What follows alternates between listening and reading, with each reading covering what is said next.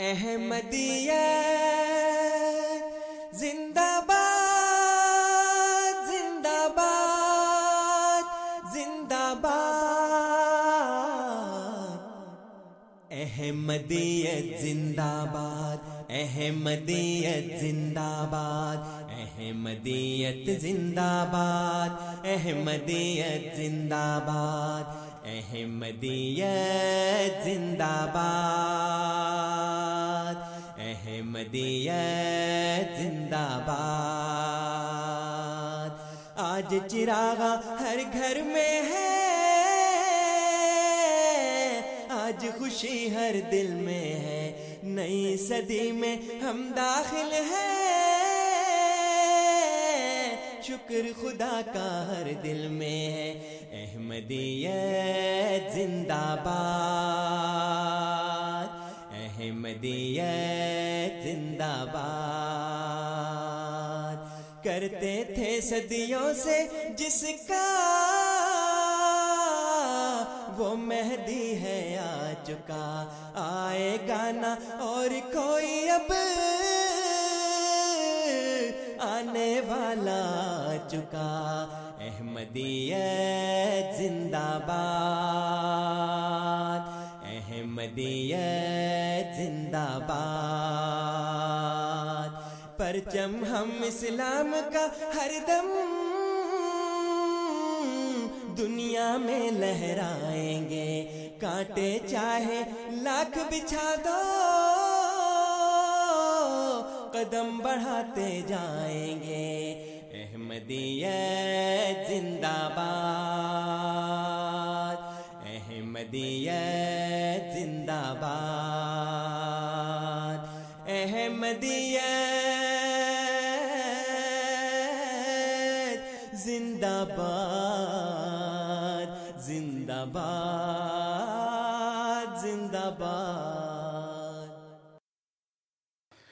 أشهد أن لا إله إلا الله وحده لا شريك له وأشهد أن محمدا عبده ورسوله.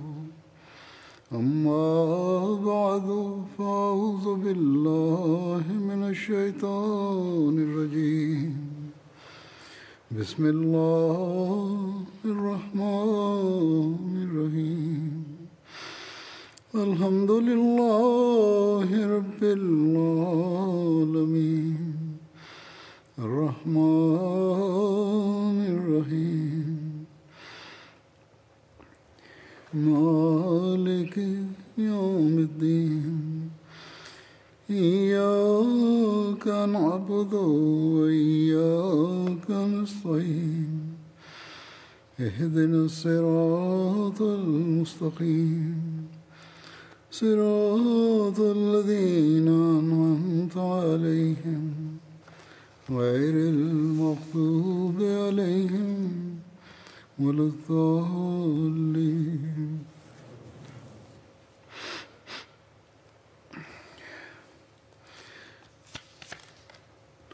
جن لوگوں کو آ حضرت صلی اللہ علیہ وسلم نے جنت کی بشارت عطا فرمائی تھی، ان میں حضرت عمر بھی تھے۔ حضرت ابو موسیٰ بیان کرتے ہیں کہ نبی کریم صلی اللہ علیہ وسلم کے ساتھ مدینہ کے باغوں میں سے ایک باغ میں تھا۔ اتنے میں ایک شخص آیا اور اس اور اس نے دروازہ کھولنے کے لیے کہا۔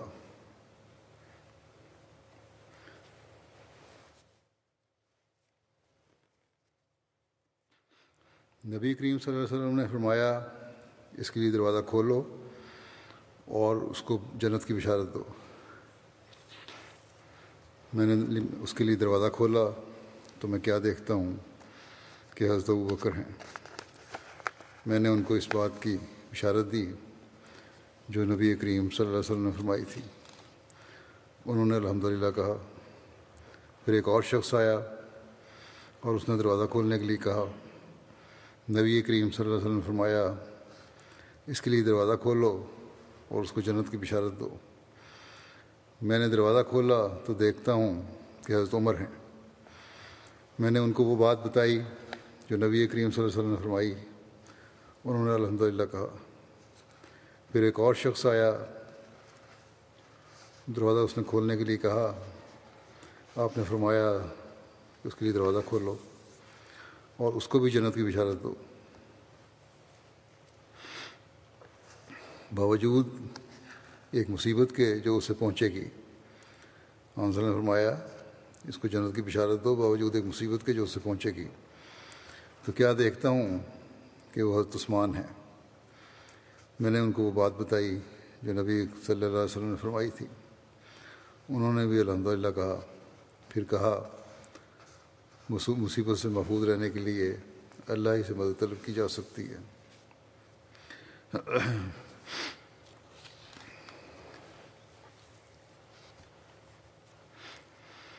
حضرت عبد الرحمٰن بن عوف سے مروی ہے کہ رسول اللہ صلی اللہ علیہ وسلم نے فرمایا، ابو بکر جنتی ہیں، عمر جنتی ہیں، عثمان جنتی ہیں۔ یہ دس آدمیوں متعلق آپ نے فرمایا تھا۔ علی جنتی ہیں طلحہ جنتی ہیں، زبیر جنتی ہیں عبد الرحمٰن بن عوف جنتی ہیں، سعد بن ابی وقاص جنتی ہیں اور سعید بن زید جنتی ہیں، ابو عبیدہ بن جراح جنتی ہیں۔ حضرت ابو حریرہ نے کہا، ایک بار ہم نبی کریم صلی اللہ علیہ وسلم کے پاس تھے۔ آپ صلی اللہ علیہ وسلم نے فرمایا، میں سویا ہوا تھا۔ میں نے اپنے آپ کو جنت میں دیکھا، تو کیا دیکھتا ہوں؟ کہ ایک عورت ایک محل کے پاس وضو کر رہی ہے۔ میں نے پوچھا، یہ محل کس کا ہے؟ لوگوں نے کہا کہ عمر بن خطاب کا۔ ان کی غیرت کا مجھے خیال آیا تو میں واپس چلا آیا۔ یہ سن کر حضرت عمر حضرت عمر بھی وہاں بیٹھے ہوئے تھے۔ آپ روئے اور کہا، یا رسول اللہ، کیا میں آپ سے غیرت کروں؟ گا کیوں واپس آ گئے۔ برکت بخش تھے حضرت ابو سعید خدری سے روایت ہے کہ نبی کریم صلی اللہ علیہ وسلم نے فرمایا، علیین والوں میں سے کوئی شخص جنت والوں کو جھانکے گا تو اس کے چہرے کی وجہ سے جنت جگمگا اٹھے گی۔ گویا ایک چمکتا ہوا ستارہ ہے۔ حضرت ابو بکر اور حضرت عمر بھی ان میں سے ہیں اور وہ دونوں ہی، دونوں کیا ہی خوب ہیں۔ حضرت عبداللہ بن مسعود سے مروی ہے کہ نبی اکرم صلی اللہ علیہ وسلم نے فرمایا تمہارے پاس جنت والوں میں سے ایک شخص آ رہا ہے۔ تو حضرت بکر رضی اللہ عنہ آئے۔ پھر آپ نے فرمایا تمہارے پاس جنت والوں میں سے ایک شخص آ رہا ہے۔ تو حضرت عمر رضی اللہ عنہ آئے۔ اسی طرح ایک روایت میں ہے، حضرت انس سے روایت ہے کہ رسول اللہ صلی اللہ علیہ وسلم نے فرمایا، حضرت بکر اور حضرت عمر کے بارے میں فرمایا کہ یہ ابو بکر عمر جنت کے اولین اور آخرین کے تمام بڑی عمر کے لوگوں کے سردار ہیں، سوائے انبیاء اور مرسلین کے۔ پھر حضرت ابو حیرا بیان کرتے ہیں کہ رسول اللہ صلی اللہ علیہ وسلم نے فرمایا، عمر بن خطاب اہل جنت کے چراغ ہیں۔ حضرت عمر اعزان ہو کے مقام کے بارے میں ایک اور جو روایت ہے وہ آمد وسلم کے سے عمر بھی ہے۔ حضرت اقوا بن عامر بیان کرتے ہیں کہ رسول اللہ صلی اللہ علیہ وسلم نے فرمایا، اگر میرے بعد کوئی نبی ہوتا تو ضرور عمر بن خطاب ہوتے۔ یعنی یہ فوری بات، نبوت کی بات ہے۔ ورنہ تو آنے والے مسیح اور مہدی کو حضرت صلی اللہ علیہ وسلم نے خود نبی اللہ کہہ کے فرمایا۔ رسول اللہ صلی اللہ علیہ وسلم کا حضرت عمر کو مدس کہنا، اس بارے میں حضرت عائشہ روایت کرتی ہیں کہ رسول اللہ صلی اللہ علیہ وسلم نے فرمایا کہ یقیناً پہلی امتوں میں محدثین ہوتے تھے اور مگر اگر میری امت میں کوئی ہے تو وہ عمر بن خطاب ہیں۔ حضرت ابو ریرا بیان کرتے ہیں کہ رسول اللہ صلی اللہ علیہ وسلم نے فرمایا، تم میں سے جو پہلے تم میں سے پہلے جو امتیں تھیں، ان میں ایسے لوگ تھے جو محدث ہوا کرتے تھے۔ اور اگر میری امت میں سے کوئی ایسا ہے تو وہ عمر ہیں۔ محدث وہ ہیں، ان کو کثرت سے الہام اور کشوف ہوتے ہیں۔ پھر فرمایا، تم سے پہلے جو نبی، جو بنی اسرائیل ہوئے ہیں، ان میں ایسے آدمی آ چکے ہیں جن سے اللہ کلام کیا کرتا تھا۔ بغیر اس کے کہ وہ نبی ہوتے تھے۔ اگر میری امت میں بھی ان میں سے کوئی ایسا ہے تو وہ عمر ہیں۔ حضرت مسیم علیہ السلاۃ والسلام فرماتے ہیں، خدا تعالیٰ ہمیشہ اشتہاروں سے کام لیتا ہے اور طبع اور خاصیت اور استعداد کے لحاظ سے ایک کا نام دوسرے پر وارد کر دیتا ہے۔ جو ابراہیم کے دل کے موافق دل رکھتا ہے، وہ خدا تعالیٰ کے نزدیک ابراہیم ہے۔ اور جو عمر فاروق کا دل رکھتا ہے، وہ خدا تعالیٰ کے نزدیک عمر فاروق ہے۔ کیا تم یہ حدیث پڑھتے نہیں کہ اگر اس امت میں بھی محدث ہیں جن سے اللہ تعالیٰ کلام کرتا ہے، تو وہ عمر ہے؟ اب کیا اس حدیث کے یہ معنی ہیں کہ محدثیت حضرت عمر پر ختم ہو گئی؟ ہرگز نہیں، بلکہ حدیث کا مطلب یہ ہے کہ جس شخص کی روحانی حالت عمر کی روحانی حالت کے موافق ہو گئی وہی ضرورت کے وقت پر محدث ہوگا۔ پھر آپ فرماتے ہیں، چنانچہ اس عاجز کو بھی ایک مرتبہ اس بارے میں الہام ہوا ہوا تھا کہ فی کا معدت فاروقیہ۔ مکمل الہام اس طرح ہے کہ انت محدث اللہ فی کا معدت فاروقیہ۔ یعنی تو محدث محدث اللہ ہے، تجھ میں مادہ فاروقی ہے۔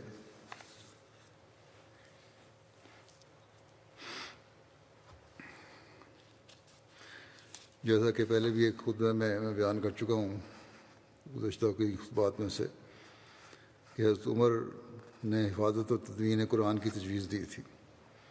اس بارے میں یہاں پہ بھی ذکر کرتا ہوں۔ حضرت عبر کے دور میں، جنگ یمامہ میں جب ستر حفاظ قرآن حفاظ قرآن شہید ہوئے، تو اس بارے میں حضرت زید بن ثابت ساری روایت کرتے ہیں کہ جب یمامہ کے لوگ شہید کیے گئے حضرت بکر نے مجھ کو بلا کر بھیجا، بلا بھیجا اور اس وقت ان کے پاس حضرت عمر تھے۔ حضرت بکر نے فرمایا، عمر میرے پاس آئے ہیں اور انہوں نے کہا یہ ماما کی جنگ میں لوگ بہت شہید ہو گئے ہیں۔ اور مجھے اندیشہ ہے کہ کہیں اور لڑائیوں میں بھی کاری نہ مارے جائیں اور اس طرح قرآن کا بہت سا حصہ ضائع ہو جائے گا۔ سوائے اس کے کہ تم قرآن کو ایک جگہ جمع کر دو۔ اور میری یہ رائے ہے کہ آپ قرآن کو ایک جگہ جمع کریں۔ حضرت بکر نے فرمایا کہ میں نے عمر سے کہا کہ میں ایسی بات یعنی حضرت عمر نے کہا، میری یہ رائے ہے کہ قرآن کو جمع کریں۔ اس پر حضرت بکر نے عمر کو فرمایا کہ میں ایسی بات کیسے کروں جو رسول اللہ صلی اللہ علیہ وسلم نے نہیں کی۔ عمر نے کہا کہ اللہ کی قسم، آپ کا یہ کام اچھا ہے۔ پھر حضرت عمر نے فرمایا کہ عمر مجھے بار بار یہی کہتے رہے۔ یہاں تک کہ اللہ تعالیٰ نے اس کے لیے میرا سینہ کھول دیا۔ اور اب میں بھی وہی مناسب سمجھتا ہوں جو عمر نے مناسب سمجھا یعنی اس کی تدوین ہو جانی چاہیے۔ اور پھر زید بن ثابت نے اس کی تدوین کا کام شروع کیا۔ اس کی تفصیل جب میں نے کہا، پہلے میں بیان کر چکا ہوں۔ حضرت عمر کا قرآن کریم حفظ کرنے کے بارے میں حضرت مسلم عبود فرماتے ہیں کہ ابو عبیدہ کہتے ہیں کہ رسول اللہ صلی اللہ علیہ وسلم کے مہاجر صحابہ میں سے مندرجہ ذیل کا حفظ ثابت ہے۔ ابو بکر، عمر، عثمان، علی، طلحہ، سعد ابن مسعود، حذیفہ، سالم، ابو حریرہ، عبداللہ بن صاحب اور عبداللہ بن عمر اور عبداللہ بن عباس۔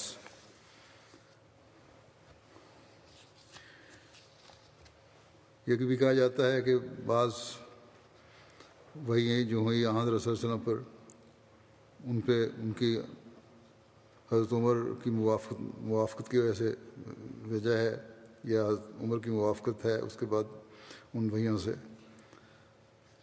سیاستہ کی روایت میں حضرت عمر کی موافقات کا ذکر جن حادیث میں آیا ہے، تین باتوں میں موافقت کا ذکر ملتا ہے۔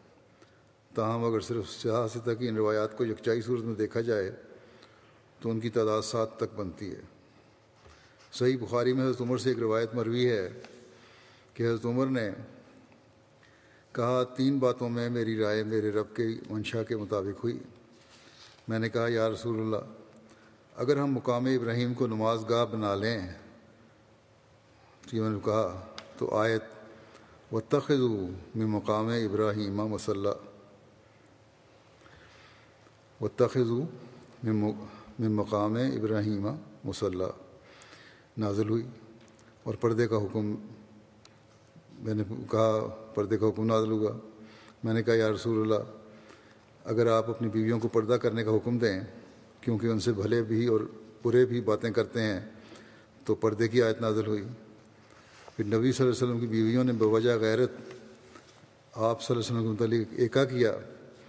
تو حضرت عمر کہتے ہیں، میں نے انہیں کہا یعنی ان بیویوں کو، جن میں ان کی بیٹی بھی تھی، کہ اگر تمہیں آ حضرت صلی اللہ علیہ وسلم طلاق دے دیں، تو مجھے امید ہے کہ ان کا رب تم سے بہتر بیویاں حضرت صلی اللہ علیہ وسلم کو بدلہ میں دے گا۔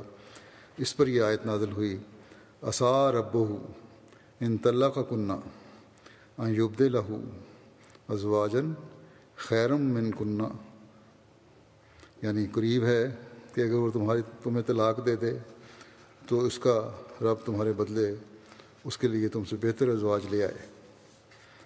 صحیح مسلم میں ایک روایت ہے کہ حضرت ابن عمر بیان کرتے ہیں کہ حضرت عمر نے فرمایا کہ تین مواقع پر میں نے اپنے رب سے موافقت کی، مقام ابراہیم کے بارے میں اور پردے کے بارے میں اور بدر کے قیدیوں کے بارے میں۔ لیکن بدر کے قیدیوں کے بارے میں روایت درست نہیں ہے۔ اس پر حضرت مسلم رضی اللہ عنہ نے بھی بڑی بحث کی ہے۔ مرزا بشیر احمد صاحب نے بھی لکھا ہے۔ بعض ثبوتوں سے پرانے علماء اور مفسرین نے بھی لکھا ہے۔ یہ ثابت کیا ہے کہ بدر کے قیدیوں کو سزا دینے والی روایت صحیح نہیں ہے اور یہ تفصیل جو ہے میں پیچھے ایک خود میں اس کی بیان کر چکا ہوں۔ صحیح مسلم میں حضرت عمر کا منافقین کا جنازہ نہ پڑھنے کے بارے میں وہی قرآن سے موافقت کا ذکر ملتا ہے۔ حضرت ابن عمر بیان کرتے ہیں کہ جب عبداللہ بن ابئی بن سلول مرا تو اس کا بیٹا عبداللہ بن عبداللہ رسول اللہ صلی اللہ علیہ وسلم کی خدمت میں حاضر ہوا اور حضور سے درخواست کی کہ آپ اس کو اپنی قمیض عطا فرمائیں تاکہ وہ اس میں اپنے باپ کو کفنائے۔ چنانچہ آپ صلی اللہ علیہ وسلم نے اسے قمیض عطا فرمائی۔ پھر اس نے آپ سے درخواست کی کہ آپ اس کی نماز جنازہ پڑھائیں۔ تو رسول اللہ صلی اللہ علیہ وسلم گئے تاکہ اس کی نماز جنازہ پڑھائیں۔ اس پر حضرت عمر کھڑے ہوئے اور رسول اللہ صلی اللہ علیہ وسلم کے کپڑے کو پکڑ لیا اور عرض کیا، یا رسول اللہ، کیا آپ اس کی نماز جنازہ پڑھنے لگے ہیں؟ حالانکہ اللہ نے آپ کو اس پر نماز پڑھنے سے منع کیا ہے. اس پر رسول اللہ صلی اللہ علیہ وسلم نے فرمایا، اللہ تعالیٰ نے مجھے اختیار دیا ہے اور فرمایا ہے، استغفر لہوں اولاد استغفر لہوں کہ تو ان کے لیے استغفار کر یا نہ کر۔ اگر تو ان کے لیے ستر مرتبہ بھی استغفار کرے گا تو فرمایا کہ میں ستر سے زیادہ دفعہ استغفار کر لوں گا۔ حضرت عمر نے کہا، وہ منافق ہے، مگر رسول اللہ صلی اللہ علیہ وسلم نے اس کی نماز جنازہ پڑھائی۔ تب اللہ عز و جل نے یہ آیت اتاری، ولا صلی اللہ عدم منہم ماتا ابدن اور تو ان میں سے کسی مرنے والے کی کبھی جنازہ کی نماز نہ پڑھ یعنی منافقین میں سے، اور کبھی ان کی قبر پر دعا کے لیے کھڑا نہ ہو۔ شراب کی حرمت کے بارے میں حضرت عمر کی وہی قرآن قرآن نہیں، وہی قرآن عمر کی وہی قرآن سے موافقت کا ذکر سونن ترمزی میں ملتا ہے۔ حضرت عمر بن خطاب سے دعا کی نے دعا کی کہ اے اللہ شراب کے بارے میں ہمارے لیے اطمینان بخش، حکم بیان فرمایا۔ فرما تو سورہ بکر بکرا کی آیت یا سلونہ کا ان الخمر والمیسر۔ نازل ہوئی۔ وہ تو اس سے شراب اور جوئے کے متعلق سوال کرتے ہیں۔ تو کہہ دے کہ ان دونوں میں بڑا گناہ بھی ہے اور لوگوں کے لیے فوائد بھی اور دونوں کا گناہ کا پہلو ان کے فائدے سے بڑھ کر ہے۔ جب یہ نایت آیت نازل ہو چکی تو حضرت عمر کو یہ آیت پڑھ کر سنائی گئی۔ یہ آیت سن کر عمر نے پھر کہا، اے اللہ، ہمارے لیے شراب کا وعدے حکم بیان فرما تو سورہ نساء کی آیت، لا تقرب الصلاطہ و انتم سکارا، نازل ہوئی۔ کہ اے وہ لوگوں جو ایمان لائے ہو، تم نماز سے قریب نہ جاؤ جب تم پر مدوشی کی کیفیت ہو۔ یہاں تک اس قابل ہو جاؤ کہ تمہیں علم ہو کہ تم کیا کہہ رہے ہو۔ عمر پھر آئے اور انہوں نے یہ آیت پڑھ کر سنائی گئی۔ انہوں نے پھر کہا، اے اللہ، ہمارے لیے شراب کا حکم صاف صاف بیان فرما دے۔ تو سورہ معاہدہ کی آیت، انما یرید الشیطان ہو یوقیہ بینکم۔ ان یوقیہ بینکم العداوت والبغضاء فی الخمر والمیسر و یسدکم ان ذکر اللہ و انصلاط فحل انتم منتہون شیطان تو یہی چاہتا ہے کہ شراب اور جوئے کے ذریعے سے تمہارے درمیان دشمنی اور بغض پیدا کر دے اور تمہیں ذکر الہی اور نماز سے باز رکھے تو کیا تم باز آ جانے والے ہو؟ عمر، پھر آئے۔ اور یہ آیت پڑھ کر ان کو سنائی گئی تو انہوں نے کہا، ہم باز رہے، ہم باز رہے۔ سیاستہ میں مذکور ان موافقات کے علاوہ بھی سیرت نگاروں نے متعدد موافقات کا ذکر کیا ہے، چنانچہ علامہ سیوتی نے بیس کے قریب موافقات کا ذکر کیا ہے۔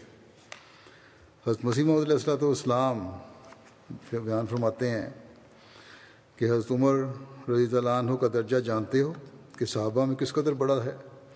یہاں تک کہ بعض اوقات ان کی رائے کے موافق قرآن شریف نازل ہو جایا کرتا تھا۔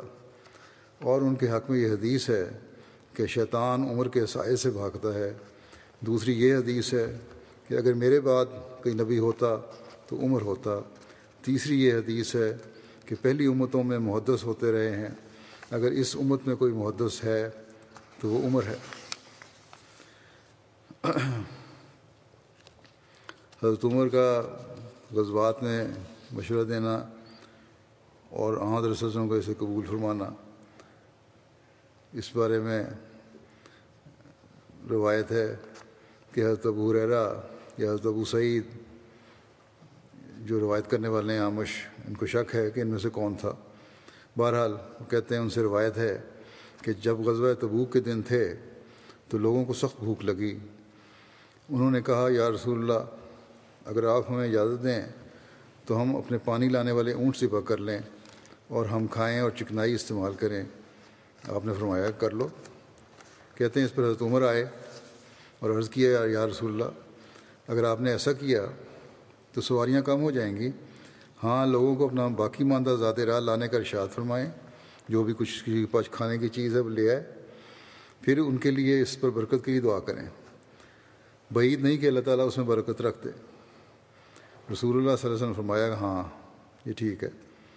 راوی کہتے ہیں کہ آپ صلی اللہ علیہ وسلم نے ایک چمڑے کا دسترخوان منگوایا اور بچھا دیا اسے، اور پھر ان کے باقی ماندہ ذات راہ ذات منگوائے جو بھی کھانے کو سامان تھا وہ منگوایا۔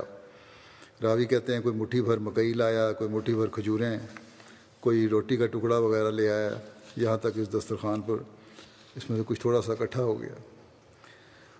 راوی کہتے ہیں کہ رسول اللہ صلی اللہ علیہ وسلم نے اس پر برکت کی دعا کی۔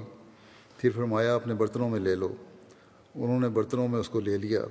یہاں تک کہ لشکر میں کوئی برتن نہ چھوڑا، مگر اس کو بھر لیا۔ پھر سب نے کھایا اور سیر ہو گئے اور کچھ بچ بھی گیا۔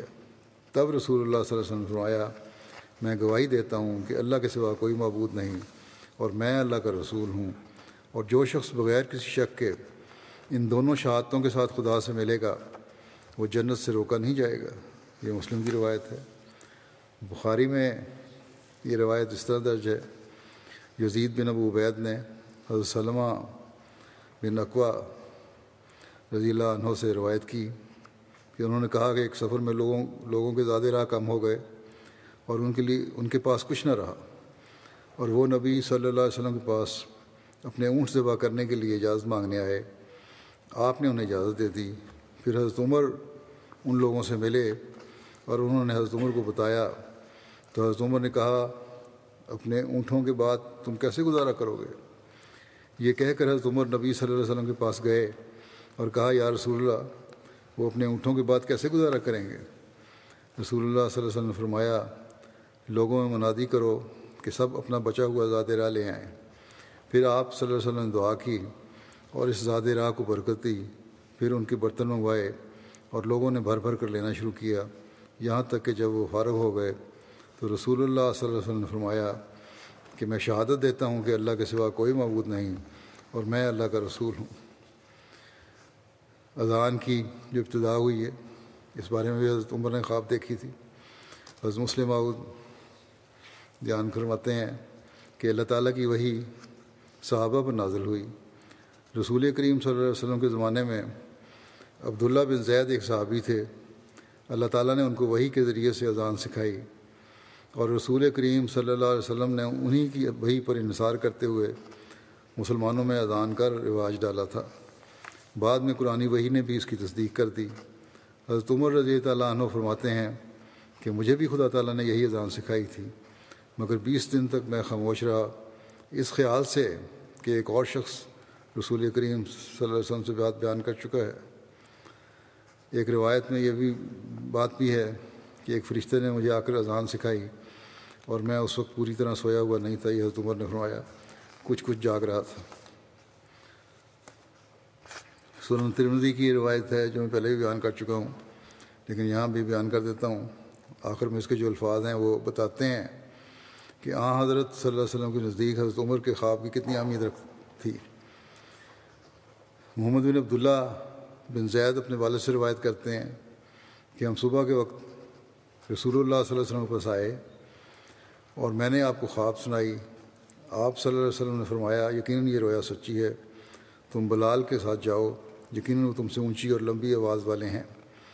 ان کو بتاتے جاؤ جو تمہیں بتایا گیا ہے۔ بس وہ اس کی منادی کرے۔ آپ یعنی عبداللہ بن زید کہتے ہیں کہ جب حضرت عمر بن خطاب نے نماز کے لیے حضرت بلال کی اذان سنی تو حضرت عمر رسول اللہ صلی اللہ علیہ وسلم کے پاس اپنی چادر گھسیٹتے ہوئے آئے اور آپ یہ کہہ رہے تھے کہ اے رسول اللہ، اس ذات کی قسم جس نے، اس ذات کی قسم جس نے آپ کو حق کے ساتھ بھیجا ہے، یقیناً میں نے بھی یہی دیکھا ہے جیسا اس نے اذان میں کہا ہے۔ راوی کہتے ہیں کہ رسول اللہ صلی اللہ علیہ وسلم نے فرمایا، بس تم حمد اللہ کے لیے ہی ہے۔ بس تمام ہم اللہ ہی کے لیے ہے، بس یہ بات زیادہ پختہ ہے۔ یعنی اب تصدیق مزید ہو گئی۔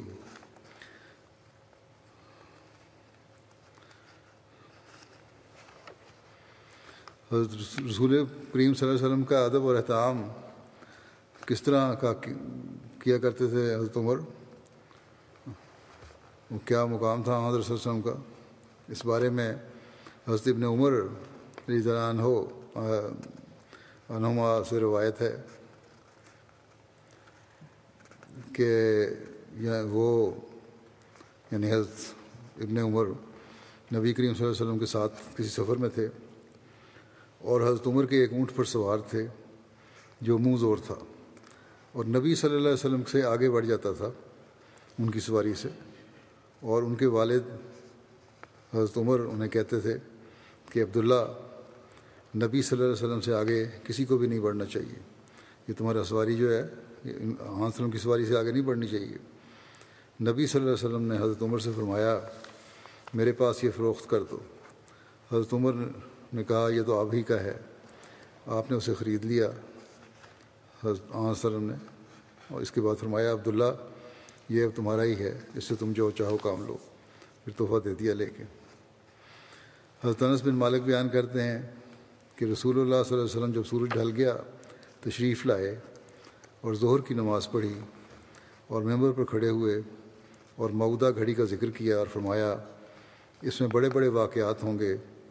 پھر فرمایا، جو شخص کچھ پوچھنے پوچھنا چاہے تو پوچھ لے۔ تم جو کچھ بھی مجھ سے پوچھو گے، میں تمہیں بتاؤں گا۔ جب تک کہ میں اپنے مقام میں، اس مقام میں ہوں تو لوگ بہت روئے۔ اور آ حضرت صلی اللہ علیہ وسلم نے کئی دفعہ فرمایا کہ مجھ سے پوچھو اس پر حضرت عبداللہ بن حضافہ سامنے اٹھے اور کہا، میرا باپ کون ہے؟ تو آپ نے فرمایا حضافہ پھر آپ نے بہت دفعہ فرمایا کہ مجھ سے پوچھو، اس پر حضرت عمر اپنے گھٹنوں کے بل کھڑے ہو گئے اور کہا رضینہ بلّہ ربن و بال اسلام دینً وب محمد النبی۔ کہ ہم راضی ہیں کہ اللہ ہمارا رب ہے اور اسلام ہمارا دین اور محمد ہمارے نبی ہیں۔ آپ صلی اللہ علیہ وسلم خاموش ہو گئے۔ پھر فرمایا، جنت اور آگ ابھی اس دیوار کے چڑائی میں میرے سامنے پیش کی گئی تھیں، تو میں نے ایسا خیر و شر کبھی بھی نہیں دیکھا۔ بخاری کی ایک اور روایت میں اس طرح بھی ملتا ہے، ذکر حضرت موسیٰ سے روایت ہے۔ وہ کہتے ہیں کہ نبی صلی اللہ علیہ وسلم سے بعض ایسی باتوں کے متعلق پوچھا گیا، جن کو آپ نے ناپسند کیا۔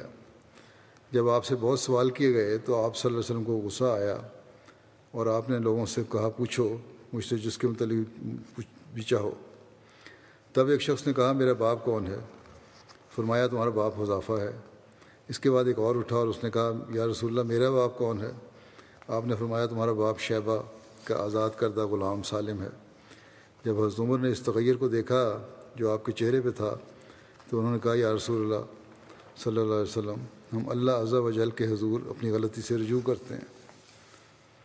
پھر بخاری کی ہی ایک دوسری روایت بھی ہے، اس میں آتا ہے، زہری سے روایت ہے۔ وہ کہتے ہیں کہ حضرت انس بن مالک نے مجھے بتلایا کہ رسول اللہ صلی اللہ علیہ وسلم باہر نکلے تو حضرت عبداللہ بن حضافہ کھڑے ہو گئے اور انہوں نے کہا، یا رسول اللہ صلی اللہ علیہ وسلم، میرا باپ کون ہے؟ آپ نے فرمایا، تمہارا باپ حضافہ ہے۔ پھر آپ نے بہت دفعہ فرمایا پوچھو مجھ سے۔ مگر حضرت عمر نے دو زانوں ہو کر عرض کیا اور انہوں نے کہا، ہم راضی ہیں کہ اللہ ہمارا رب ہے اور اسلام ہمارا دین ہے اور محمد صلی اللہ علیہ وسلم ہمارے نبی ہیں۔ اس پر آپ خاموش ہو گئے۔ حضرت ابو انصاری رضی اللہ عنہ سے روایت ہے کہ رسول اللہ صلی اللہ علیہ وسلم سے آپ کے روزے کے بارے میں سوال کیا گیا۔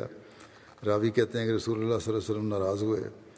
تو حضرت عمر نے کہا، ہم اللہ تعالیٰ کے رب ہونے پر اور اسلام کے دین ہونے پر اور محمد صلی اللہ علیہ وسلم کے رسول ہونے پر اور اپنی بیت کے حقیقی بیت ہونے پر راضی ہیں۔ صحیح بخاری میں ایک اور روایت ہے، ایک کہ حضرت عمر ایک دفعہ آندر وسلم کے پاس آئے۔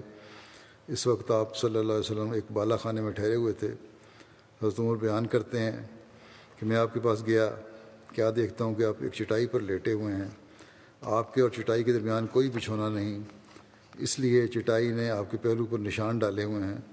ایک چمڑے کے تکیے پر ٹیک لگائے ہوئے ہیں، جس میں کھجور کی چھال بھری ہوئی ہے۔ میں نے آپ صلی اللہ علیہ وسلم کے گھر کی طرف آنکھ اٹھا کر دیکھا۔ تو اللہ کی قسم تین کچی کھالوں کے سوا وہاں کوئی چیز نہیں تھی جو مجھے نظر آئی ہو۔ میں نے آپ صلی اللہ علیہ وسلم سے کہا، اللہ سے دعا کریں کہ وہ آپ کی امت کو کشائش دے۔ کیونکہ فارس اور روم کو بہت دولت دی گئی ہے اور انہیں دنیا ملی ہے۔ حالانکہ وہ اللہ کی عبادت نہیں کرتے۔ آپ تکیہ لگائے بیٹھے تھے۔ آپ صلی اللہ علیہ وسلم نے فرمایا، خطاب کے بیٹے، کیا ابھی تک تم شک میں ہو؟ وہ ایسے لوگ ہیں جن کو جلدی سے اس دنیا کی زندگی ہی میں ان کے جو مزے کی چیزیں تھیں دی گئی ہیں۔ میں نے کہا، یا رسول اللہ، میرے لیے مغفرت کی دعا کریں۔ حضرت مسیم علیہ السلاۃ والسلام فرماتے ہیں ایک دفعہ حضرت عمر رضی اللہ عنہ آپ آپ کے گھر میں گئے اور دیکھا کہ گھر میں کچھ اسباب نہیں اور آپ ایک چٹائی پر لیٹے ہوئے ہیں اور چٹائی کے نشان پر نشان پیٹھ پر لگے ہوئے ہیں۔ تب عمر کو یہ حال دیکھ کر رونا آیا۔ آپ نے فرمایا کہ اے عمر، تو کیوں روتا ہے؟ حضرت عمر نے عرض کی کہ آپ کی تکالیف کو دیکھ کر مجھے رونا آ گیا۔ کیسر اور کسرا جو کافر ہیں آرام کی زندگی بسر کر رہے ہیں۔ اور آپ ان تکالیف میں بسر کرتے ہیں۔ تب آ جناب، نے فرمایا کہ مجھے اس دنیا سے کیا کام؟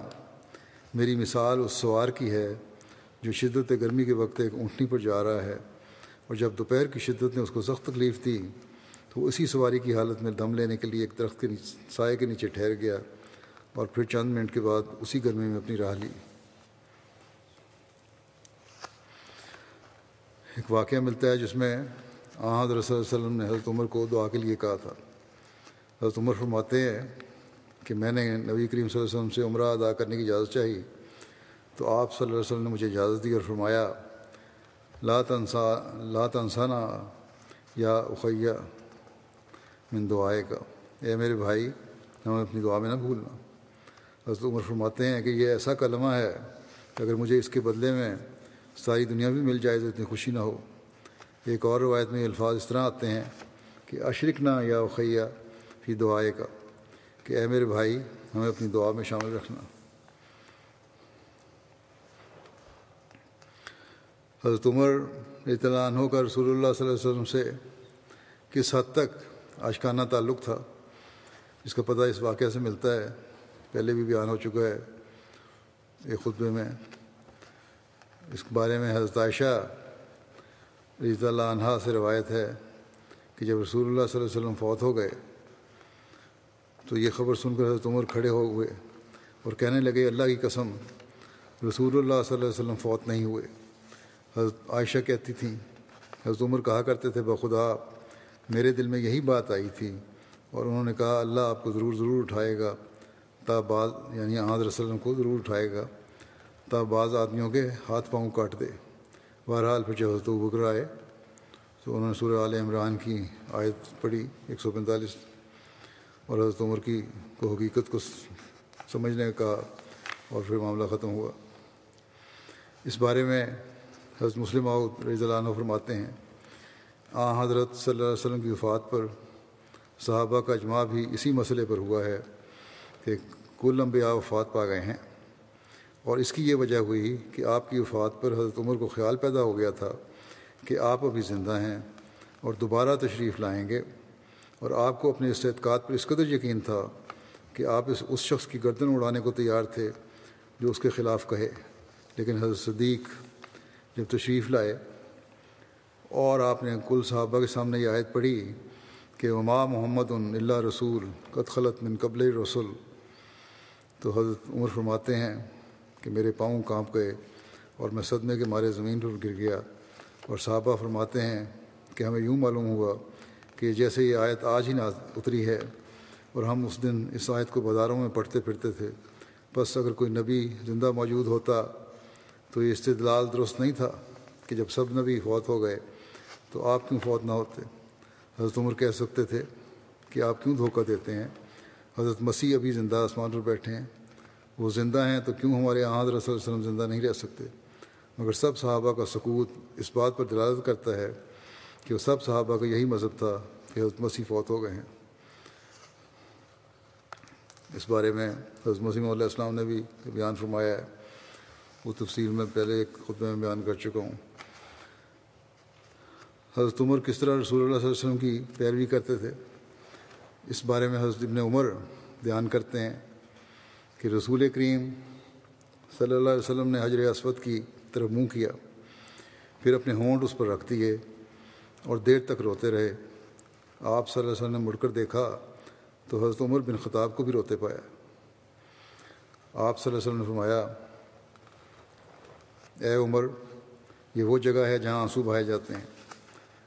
آپس نے حضرت عمر رضی اللہ عنہ سے روایت کی کہ وہ حضرت اسود کے پاس آئے اور اس کو چوما اور کہا میں خوب جانتا ہوں کہ تو ایک پتھر ہی ہے۔ نہ نقصان دے سکتا ہے، نہ نفع۔ اگر میں نے نبی صلی اللہ علیہ وسلم کو تجھے چومتے نہ دیکھا دیکھا ہوتا تو تجھے ہرگز نہ چومتا۔ حضرت مسلم اور فرماتے ہیں کہ حضرت عمر رضی اللہ عنہ ایک دفعہ طواف کر رہے تھے کہ آپ حجر اسود کے پاس سے گزرے اور آپ نے اسے اپنی سوٹی ٹکرا کر کہا کہ میں جانتا ہوں کہ تو ایک پتھر ہے اور تجھ میں کبھی طاقت نہیں، تم تجھ میں کچھ بھی طاقت نہیں۔ مگر میں خدا کے حکم کے متحد تجھے چومتا ہوں۔ یہی جذبہ توحید تھا جس نے ان کو دنیا میں سر بلند کیا۔ وہ خدا واحد کے توحید کے کامل عاشق تھے۔ وہ یہ برداشت نہیں کر سکتے تھے کہ اس کی طاقتوں میں کسی اور کو شرک کیا جائے یعنی خدا تعالیٰ کی طاقتوں میں۔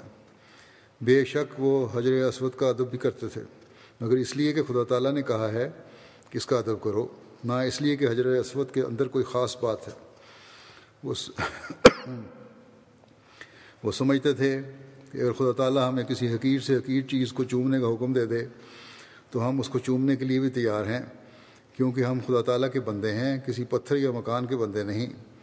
بس وہ ادب بھی کرتے تھے اور توحید کو بھی نظر انداز نہیں ہونے دیتے تھے۔ اور یہی ایک سچے مومن کا مقام ہے۔ ایک سچا مومن بیت اللہ کو ویسے ہی پتھروں کا ایک مکان سمجھتا ہے، جیسے دنیا میں اور ہزاروں مکان پتھروں کے بنے ہوئے ہیں۔ ایک سچا مومن حضرت اسود کو ویسا ہی پتھر سمجھتا ہے جیسے دنیا میں اور کروڑوں پتھر موجود ہیں۔ مگر وہ بیت اللہ کا ادب بھی کرتا ہے۔ وہ حضرت اسود کو چومتا بھی ہے۔ کیونکہ وہ جانتا ہے کہ میرے رب نے ان چیزوں کے ادب کرنے کا مجھے حکم دیا ہے۔ مگر باوجود اس کے وہ اس مکان کا ادب کرتا ہے، باوجود اس کے کہ وہ حضر اسود کو چومتا ہے، پھر بھی وہ اس یقین پر پوری مضبوطی کے ساتھ قائم ہوتا ہے کہ میں خدائے واحد کا بندہ ہوں، کسی پتھر کا بندہ نہیں۔ یہی حقیقت تھی جس کا حضرت عمر رضی اللہ عنہ نے اظہار کروایا آپ نے حجر اسود کو سوٹی ماری اور کہا، میں تیری کوئی حیثیت نہیں سمجھتا، تو ویسا ہی پتھر ہے جیسے اور کروڑوں پتھر دنیا میں نظر آتے ہیں۔ مگر میرے رب نے کہا ہے کہ تیرا ادب کیا جائے، اس لیے میں ادب کرتا ہوں۔ یہ کہہ کر وہ آگے بڑھے اور اس پتھر کو بوسہ دیا۔ حضرت عبداللہ بن عمر بیان کرتے ہیں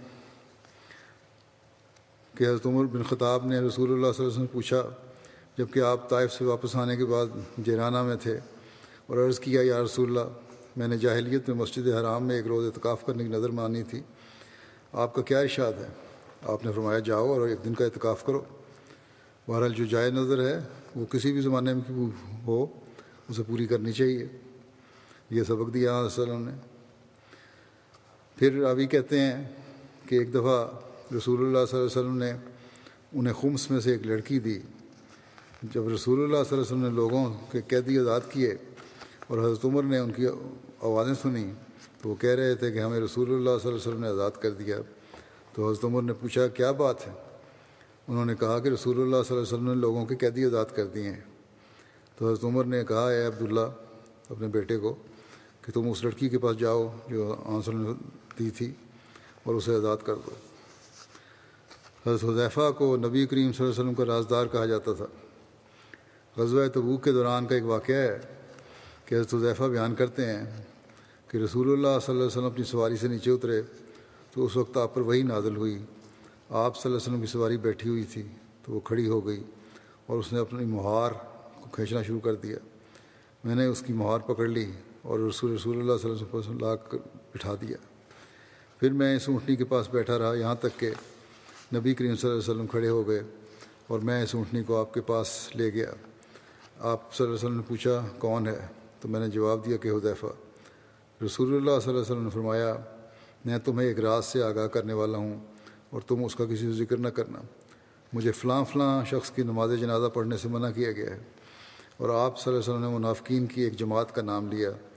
جب رسول اللہ صلی اللہ علیہ وسلم کی وفات ہو گئی تو حضرت عمر کے دور خلافت میں جب کوئی شخص فوت ہو جاتا، جس شخص کے متعلق حضرت عمر کو یہ سمجھتے تھے کہ وہ منافقین کی اس جماعت سے تعلق رکھتا ہے، تو آپ حضرت حضیفہ کا ہاتھ پکڑ کر انہیں نماز جنازہ پڑھنے کے لیے ساتھ لے جاتے۔ اگر تو حضرت حضیفہ آپ کے ساتھ چل پڑتے، تو حضرت عمر بھی اس شخص کا نماز جنازہ ادا کر لیتے۔ اور اگر حضرت حضیفہ اپنا ہاتھ حضرت عمر کے ہاتھ سے چھڑوا لیتے، تو حضرت عمر بھی اس کی نماز جنازہ ترک کر دیتے۔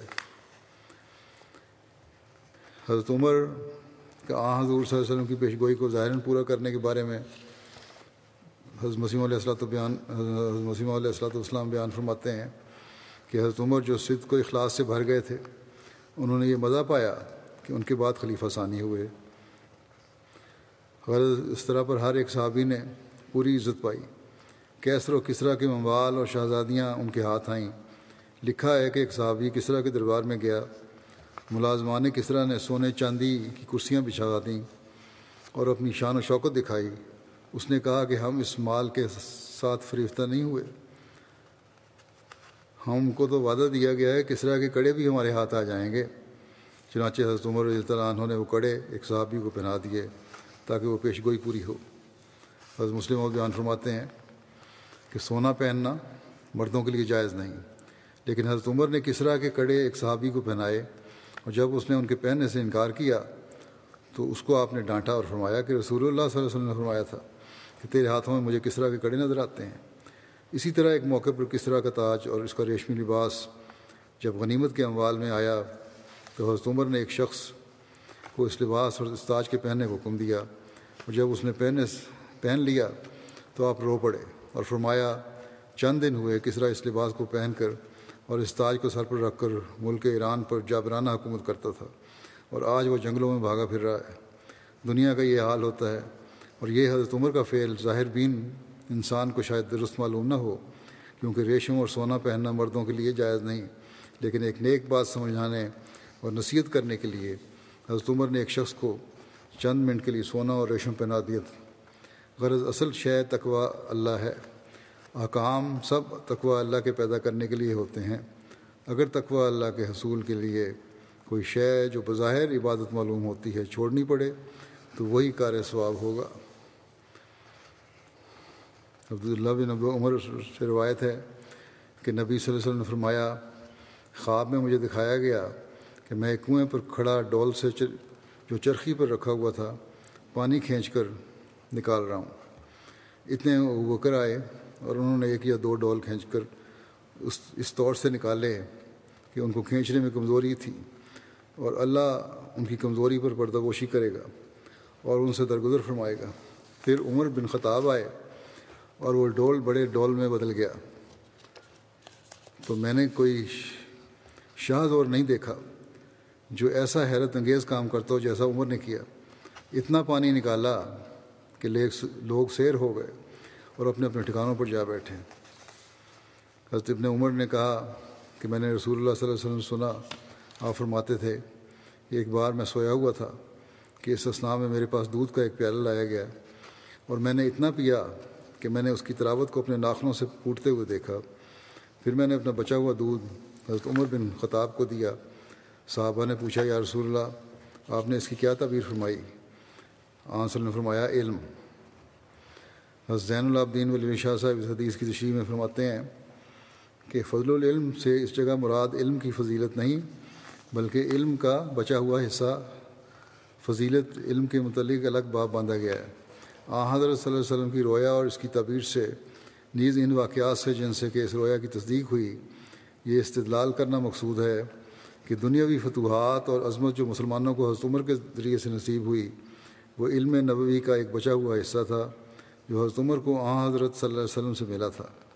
قرآن مجید میں آ، حضرت صلی اللہ علیہ وسلم کو بوجہ آپ کے اس جامع حیثیت کے مجمع البحرین دنیاوی اور اخروی بہودی کے علوم کا جامع کہا گیا ہے۔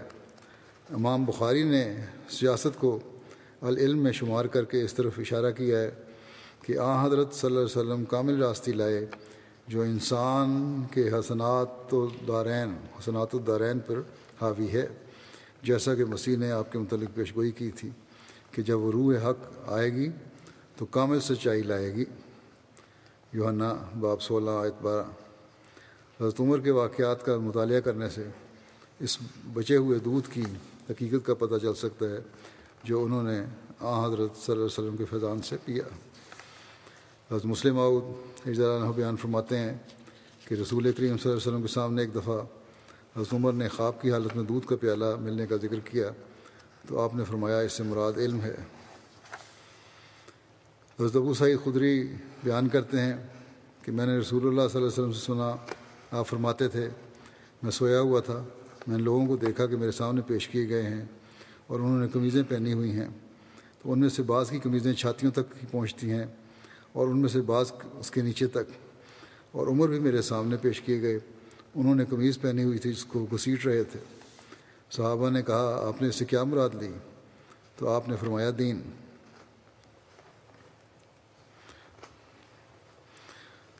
حضرت صلی اللہ علیہ وسلم نے ایک موقع پر مختلف صحابہ کی خصوصیات بیان فرماتے ہوئے حضرت عمر رضی اللہ عنہ کے بارے میں فرمایا کہ میری امت میں سے اللہ کے دین میں سب سے زیادہ مضبوط عمر ہیں۔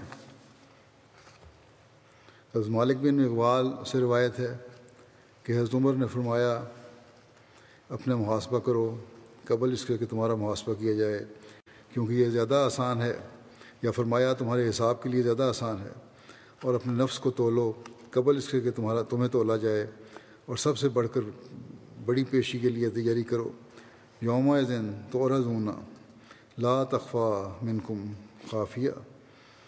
یعنی اس دن تم پیش کیے جاؤ گے، کوئی مخفی رہنے والی تم سے مخفی نہیں رہے گی۔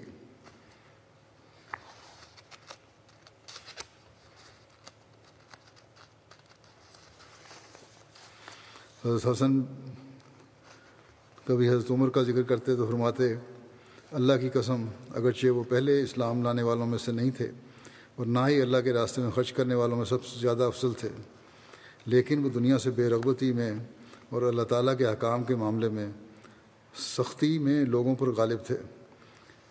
حکام کے معاملے میں سختی میں لوگوں پر غالب تھے اور اللہ کے بارے میں کسی ملامت کرنے والے کی ملامت سے نہیں ڈرتے تھے۔ سعد بن نبی وکاس بیان کرتے ہیں کہ اللہ کی قسم، حضرت عمر بن خطاب وہ اسلام لانے میں ہم سے مقدم نہ تھے۔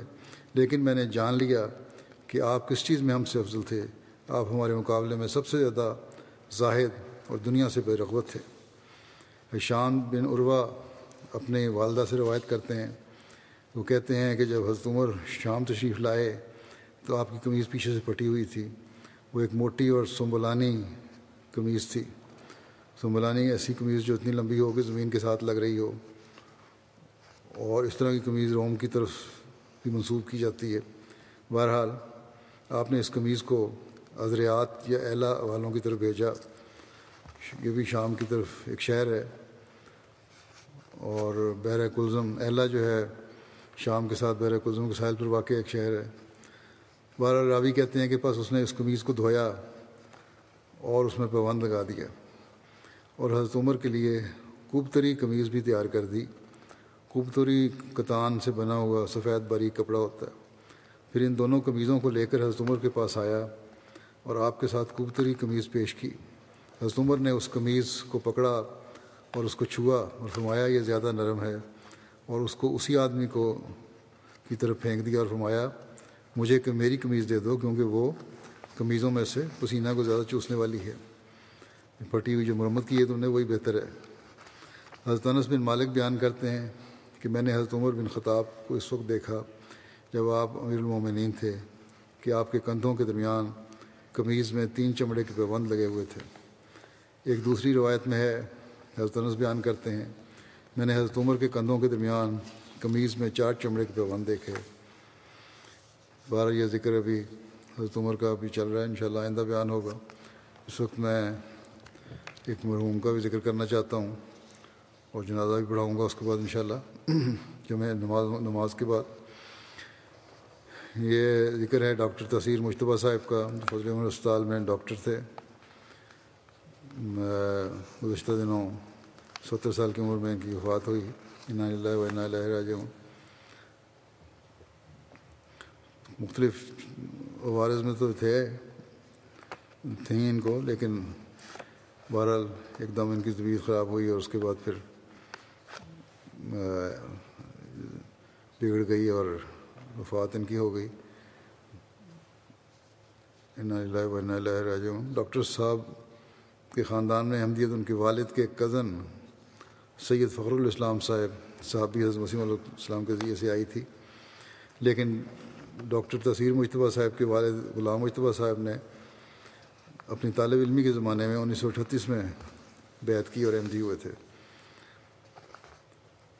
جب حضرت مسیح سالس نے نصرت جہاں اسکیم کے تحت وقف کی تحریک فرمائی، تو آپ کے ڈاکٹر تصیر کے والد غلام مشتبہ صاحب، ڈاکٹر غلام مشتبہ صاحب کراچی میں سول سرجن کے طور پر کام کر رہے تھے۔ وہ وہاں سے اس پر، اس تاریخ پر انہوں نے وہاں سے پینشن لی اور وقف کر کے انیس سو ستر میں افریقہ چلے گئے اور انیس سو ننانوے تک وہاں خدمات سر انجام دیں۔ گانا میں، نائجیریا میں سیریلیون میں۔ ڈاکٹر تصیر مشتبہ صاحب نے بھی اپنی پڑھائی مکمل کرنے کے بعد میڈیسن کی، کچھ دیر دو سال کے قریب فوج میں کام کیا، پھر سول اسپتال کراچی میں کام کیا، پھر جناح اسپتال کراچی میں کچھ عرصہ کام کیا اور انیس سو بیاسی میں انہوں نے تین سال کے لیے وقف کیا گانا بھجوا دیا گیا ان کو۔ وہاں ایک ٹشیمان اسپتال ہے، وہاں رہے یہ۔ پھر اوسے اسپتال میں ان کو خدمت کی توفیق ملی۔ جو ان کے والد نے ہی شروع کیا تھا یہ اسپتال انہوں نے اپنے والد کے ساتھ تین سال کام کیا اور ان سے ہی سرجری بھی سیکھی۔ وہ بڑے اچھے سرجن تھے۔ بھانا میں ڈاکٹر تصیر صاحب کو تقریباً تیئیس سال خدمت کی توفیق ملی۔ اس کے بعد سترہ سال کی فضل احمد اسپتال ربا میں ان کو خدمت کی توفیق ملی۔ اس طرح کل تقریباً چالیس سال کا عرصہ ان کو خدمت کی توفیق ملی۔ ان کی شادی سید مظفر شاہ صاحب اور سعدی امت الحکیم صاحبہ کی بیٹی سے ہوئی امت الروف سے، جو سعید امت الحکیم مسلم عود کی بیٹی تھیں۔ ان کے ڈاکٹر صاحب کو ایک بیٹا اور ایک بیٹی ہیں۔ ان کی اہلیہ امتروف کہتی ہیں کہ جو میں ملنے گئی ہوں بیماری کے دنوں میں ان سے، تو انہوں نے کہا کہ حضور کو سلام کہنا، مجھے سلام بھجوایا۔ اور اس دفعہ کہتی ہیں، ایسا رنگ تھا کہ مجھے لگا جیسے کوئی الوداعی سلام کہہ رہے ہیں۔ پھر لکھتی ہیں کہ گھانا میں ایک دفعہ بہت سخت بیمار ہو گئے، بڑی تکلیف میں رات گزری اور بڑی خطرناک حالت تھی۔ فجر کے وقت کہنے لگے کسی نے اسلام کیا ہے دیکھو کون ہے۔ میں نے کہا دروازہ بند ہے، کوئی نہیں آ سکتا اندر۔ ایک گھنٹے کے بعد پھر مجھے مجھے انہوں نے کہا کہ مجھے اسلام کی آواز آئی ہے، کسی نے اسلام کیا ہے۔ اور اس کے بعد پھر اللہ کے فضل سے ان کی طبیعت بہتر ہونا شروع ہوئی اور ٹھیک ہو گئے۔ تو گانا میں اس طرح اس کے بعد کہتی ہیں، میں نے ان کے لیے دعا بھی کی۔ اور ان کی مجھے یہی بتایا گیا کہ عمر لمبی ہو ہوگی۔ کہتی ہیں کہ بہت عاجز، بے نفس اور بے ضرور انسان تھے۔ کبھی کسی کی برائی اور غیبت یا شکایت نہیں کی۔ اگر کوئی کر بھی رہا ہوتا تو بالکل خاموش رہتے۔ احمدیہ۔